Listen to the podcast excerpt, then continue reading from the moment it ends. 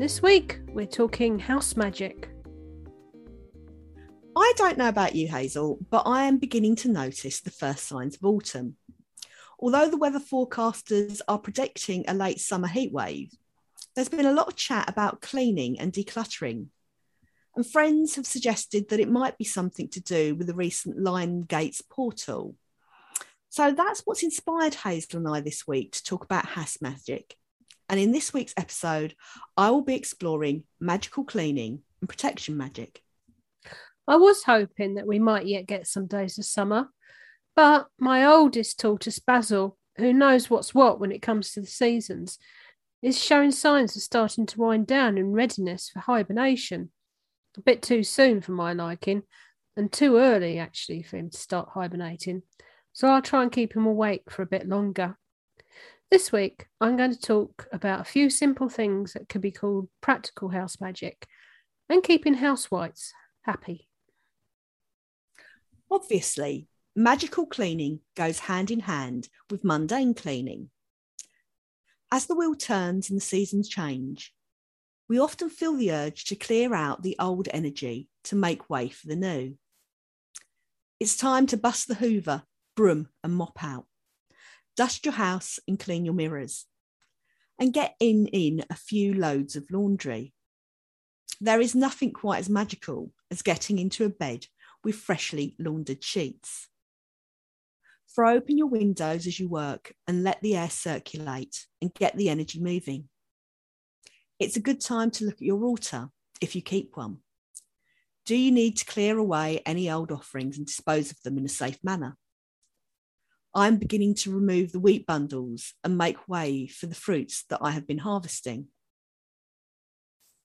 As you do your mundane cleaning, you might want to focus your energy on not just making your home physically clean, but focus on each task and think about making your home clean and tidy, but also removing any spiritual or emotional mess. When cleaning your home, you might want to think of our wider home, the earth, and avoid using any harsh cleaning chemicals.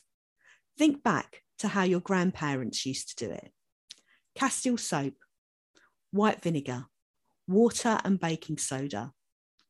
Maybe with some essential oils such as lemon or tea tree. Use your intuition.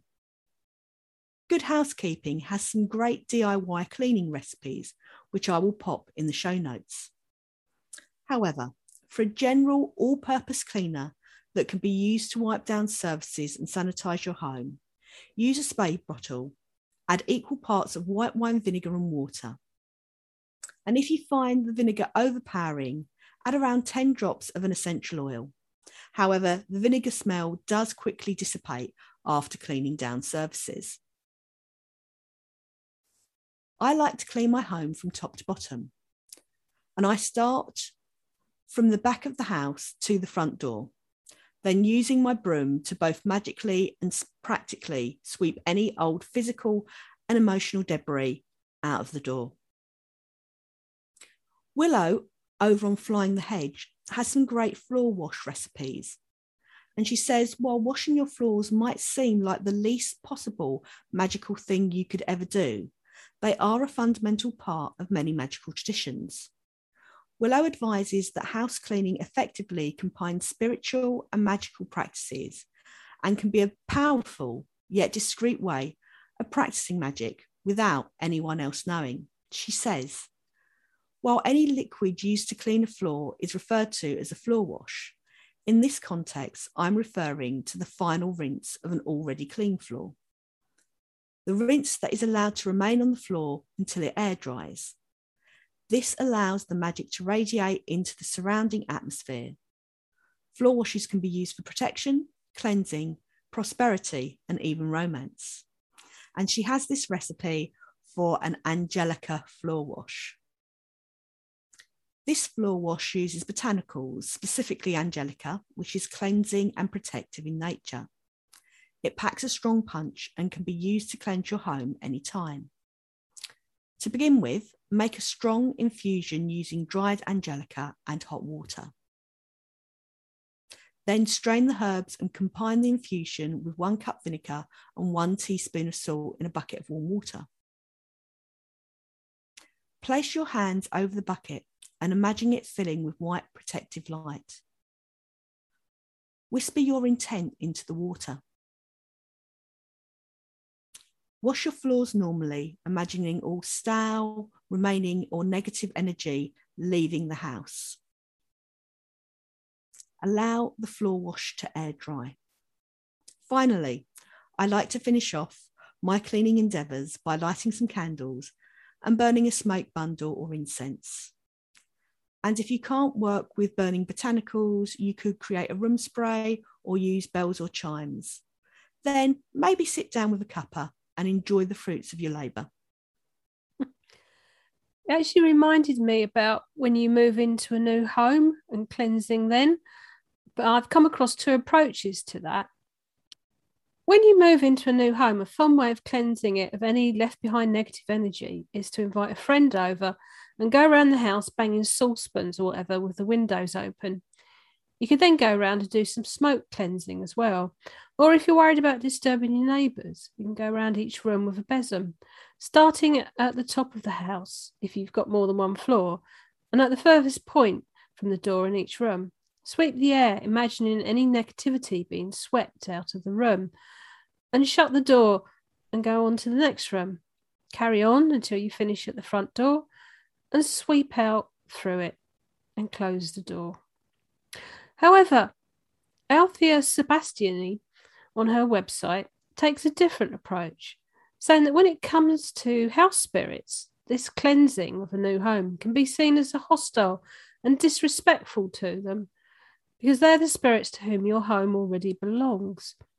So, rather than a full on cleansing, burn some incense and make your way throughout the home. Talk to the spirits, introduce yourself, and if you've got a family, introduce them. Let them know what your intentions are. If you're renting, maybe tell them that you'll be sharing the space with them for a short time. If you've bought the home, let them know that in both cases, let them know that you intend on treating the home respectfully, caring for it as you live there. There are some small things you can do around the home. For example, to keep away unwanted callers who may leave some negativity behind them, keep a bit of salt in a pot by the front door. It has the benefit of cleaning any uncomfortable or negative feelings away. When they've left, sprinkle some salt in the doorway behind them. That's to ensure they don't call again. A simple spell is to safeguard your keys. According to Teresa Moorey, your front door key doesn't just let you in your house, it represents other things like security, belonging, ownership, and having an answer to life's problems. For that answer is your home. Keys are also a symbol of good luck and new opportunities, they open the doors to new worlds, new faces, and fresh beginnings. They also lock doors and protect us from taking certain destructive paths and protect us from intruders. In medieval times, locks and keys were made from iron, which is believed to have protective properties. Iron was believed to ward off evil spirits and dark magic, which is why locks and keys were made of it. Spirits can get through small spaces like locks but not if those locks are made of iron. In Norse beliefs, the key was a symbol of female power. Women were given the keys to the household and therefore became the key bearer of the family. It was both an honour and tradition. She wore the keys on a belt or cord along with other sacred tools like a knife and sewing tools. Because of the association between keys and women, keys have often been used in childbirthing process. To place keys under a labouring woman's bed is said to aid her delivery. Otherworldly Oracle has this and more information about keys. On the Museum of Witchcraft website, they have a number of keys as exhibits. A visitor, in fact, gave them more information about how the keys were used for protecting the home. The number of keys may depend on the type of home to be protected. A set of three iron keys in a hagstone had been passed down through a family for generations as a protection charm for a farm. Other family members who lived in a town had seven keys and a hagstone, whilst a third family member had nine keys and a hagstone. For protection, the keys had to be old iron ones. Modern keys can still be used as good luck charms, and it's often the custom in this particular visitor's family to give a small gold key charm as a gift to a baby to unlock good luck for the future. So, this is a spell to protect your keys against loss or theft. You'll need a white candle, essential oils of patchouli and lavender, some natural vanilla essence, a very small hazel twig, a small rowan twig, some red thread and your preferred god or goddess figure to watch over you. Hazel and Rowan are ruled by Mercury, as are keys, because Mercury is the god of communication and travel who can pass anywhere. They give wisdom and protection as well. Light the candle and anoint the twigs and your key with the oils and vanilla essence, saying three times, This rightful key to me I bind, intruder's eyes to it are blind. Bind the twigs at right angles with thread and attach the cross to your keyring. If you can't do that, hang it on a hook where you hang your keys. Place the keys on your altar, your domestic one if you've got several, for a night in front of your god or goddess figure, asking for their blessing. If you can, let the candle burn down oh, that was interesting about the keys. I think there's a bit of folklore, isn't there, that um, the keys, if they're put down um, your back, can scare away the hiccups. So that would relate to that quite nicely. Yes, that's right. Oh, there's also um, stop a nosebleed as well, I think. Ah. And I'm terrible for either losing or forgetting my keys. So I may have to give that little charm a go. So, from house magic to protection magic. Gwyn from Three Pagans and a Cat has a lovely definition of what protection magic is. She says, What is protection magic? Well, it can entail several things, but the gist is self preservation and or the safeguarding of others, looking after one's holistic well-being to this end, protective magic may be practiced where one creates amulets or practices intentional setting of energetic or spiritual barriers around the self, the property, or situations causing harm. There may be a need to cleanse or uncross if a person feels that a hex or a curse has been thrown their way.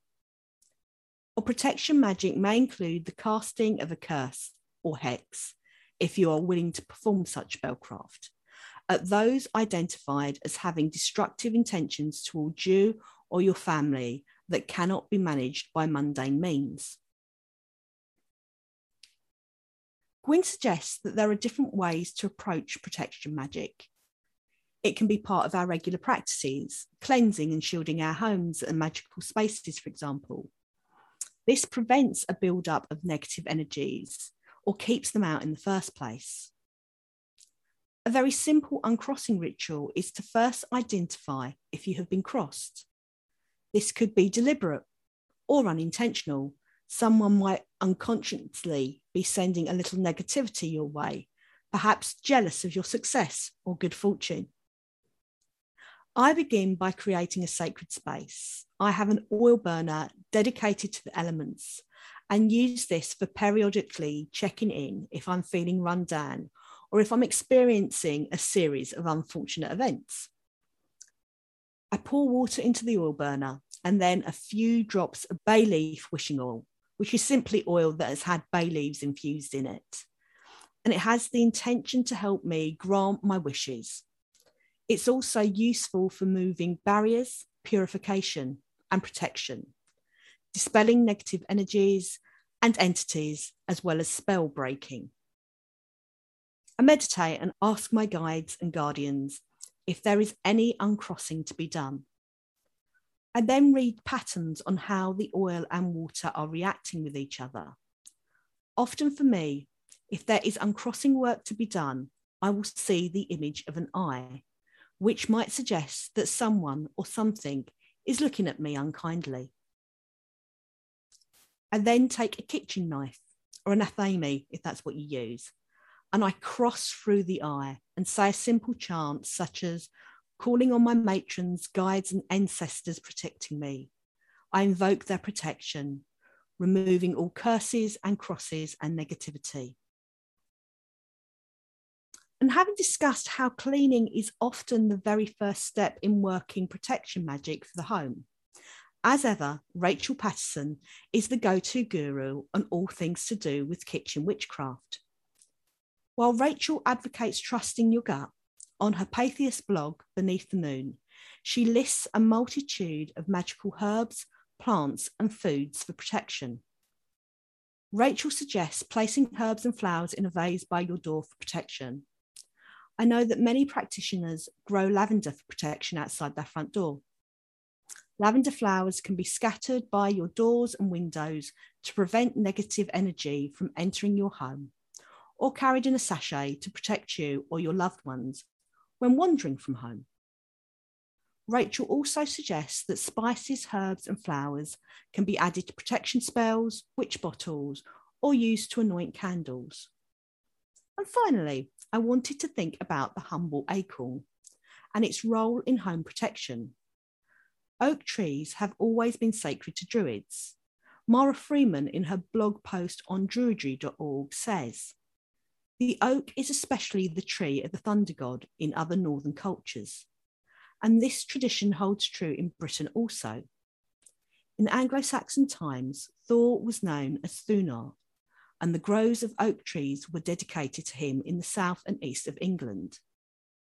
The village of Thundersley in Essex originally being one. Like the ash, it is said to call the lightning flash, lightning is popularly supposed to strike the oak more than any other tree. Such trees often survived the blow and flourished remarkably well, henceforth being known as lightning oaks. And because of this association with Thor, acorns are thought to protect your home against lightning. So it's considered lucky to bring oak branches and acorns into your home and acorn shaped finials have often been used to decorate curtain poles and bedsteads. Amaria Pollux associates acorns and oaks with strength, courage, fertility, longevity, protection, luck, abundance, healing, and vitality. And she recommends tying two oak twigs into a cross with red thread and then hanging it in the home or wherever you need protection. She says this is a strong protective amulet and will keep away any malevolent energy and negativity. I always try to have a rosemary plant outside my front door, as I remember hearing that that was good for protection as well. And also a rowan tree is good if you've got the room for one. Kind of linked protection is something that I used to do and really must do again. And it's actually part of the Northern tradition, which is to connect with your house spirit, guardian, or wight. Years ago, I read Jenny Blain's book, Wights and Ancestors. Wights are other than human beings, often also seen as spirits of the land. While each area has its local name variants, some common names for wights are elves, fae, or pixies, goblins, dwarves, etc. The word wight is used as a collective term. It's used for beings that are neither deities nor humans. Modern heathens use wights to refer to the spirits who live in trees, pools, and other bodies of water, and in particular places and in our houses, land wights and house wights. For many, the most commonly encountered wight is the house wight, who can help with beer brewing, protecting the home, and so on. Or if the wight is unhappy or feels slighted, they can be mischievous and cause problems. If there's a good relationship with a house wight, everything runs much more smoothly. Land wights may be found in any feature of the landscape a hill, a rock, a tree, a stream. Sometimes they're willing to communicate But some wights really aren't interested in humans and not at all welcoming. Honouring a house or land wight can be a simple thing, and for some heathens, offering to the wights is very important, such as leaving a small liquid or food offering out on a regular basis. It can be done once a week, once a day, or whenever it feels right. Offerings are usually put in a bowl in an out of the way place, but are sometimes put on an altar, set on a windowsill or shelf, or more effectively, if you can, poured or buried into the property's actual land. Some people set aside part of whatever meal they make at a certain time of day. Others leave the same offering every time, like a bowl of milk or oatmeal being commonly used. Either way, establishing such a gifting cycle with the wight is recommended. Wights can be honoured during ritual, such as called upon or sacrificed to during a blot. Some heathens call on the wights as part of the hallowing process, and many pour the dregs of each horn into the fire for the wights. House wights are known for hiding things when they feel ignored. The answer to this is to give them some attention and ask them to return the object. When we wish to change something in our lives that comes back to the home, move things around, find ourselves unbalanced at home, things can become lost. It can sometimes be helped with an offering and a few words to the wights. In the north of England, the hob is probably one of the most better known spirits. They inspired the Harry Potter character Dobby. According to folklore, hobs can also inhabit shops and farms, helping with the work there, and are less closely associated with a specific house or family. Not unlike in the Harry Potter series, hobs traditionally look like stunted elves that mainly come out at night to help with chores. They prefer not to be seen in their work. Household hobs are often a positive presence, but the thing they really hate is to be rewarded for their work. Traditionally, a hob will become offended and leave should the owner of the house try to give them a piece of clothing. Almost any praise could be seen as an affront and cause them to disappear. So just leave the hobs to their work and everything should be okay. I do have something in my house that will hide one specific set of tarot cards. So maybe I do need to give my house wights some attention.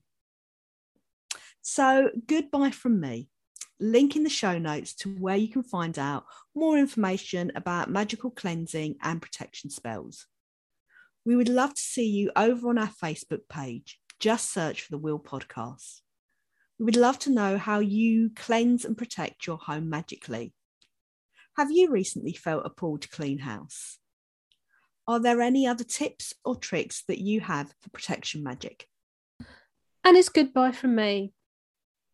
If you've got any personal, practical, magical ritual for your home, let us know. I hope you've enjoyed this week. See you next week. Bye.